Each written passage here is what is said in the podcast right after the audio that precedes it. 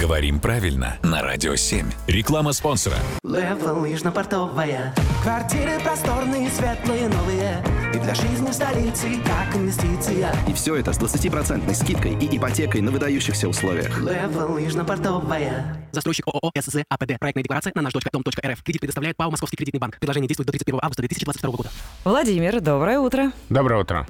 Доброе утро, Владимир. Мы здесь с Таней вот услышали недавно в рекламе, да, проконсультируйтесь со специалистом. А разве не у специалиста правильно говорить? Или можно и так, и так, но в разных ситуациях? Можно и так, и так, и здесь нет разницы в значении.